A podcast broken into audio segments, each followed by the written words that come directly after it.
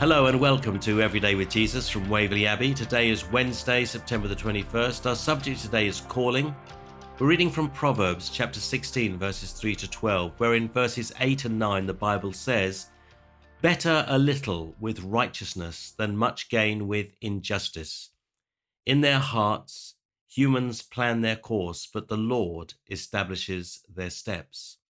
We've all at some point worried that we've missed God's will. Consequently, we often make no decision and become immersed in temptation and sin freely. Unreliable in everything, as we see in James 1 8, we can mistakenly think there is one golden God decision, but for the love of heaven, we can't find it. Our search for guidance becomes confused and erratic. Be reassured. Our walk with God is always about the state of our heart, the core of who we are, rather than any activity. Daily, we must make decisions with the majority incidental and having little impact on our friendship with God.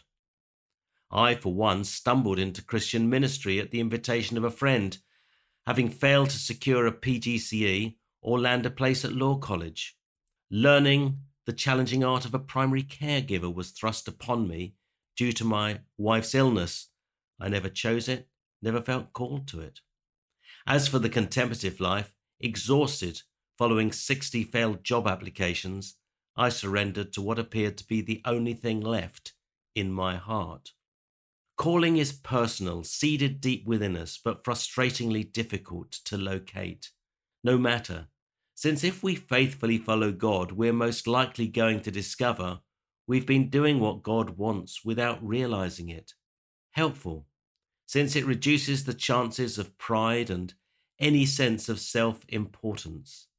I now welcome the voices of uncertainty and insecurity that still rage within me, since what purpose would it serve for the devil to awaken insecurity if I wasn't doing the things God wanted? You'd have no need to disturb me. So let's ask ourselves where do we struggle with questions about God's calling?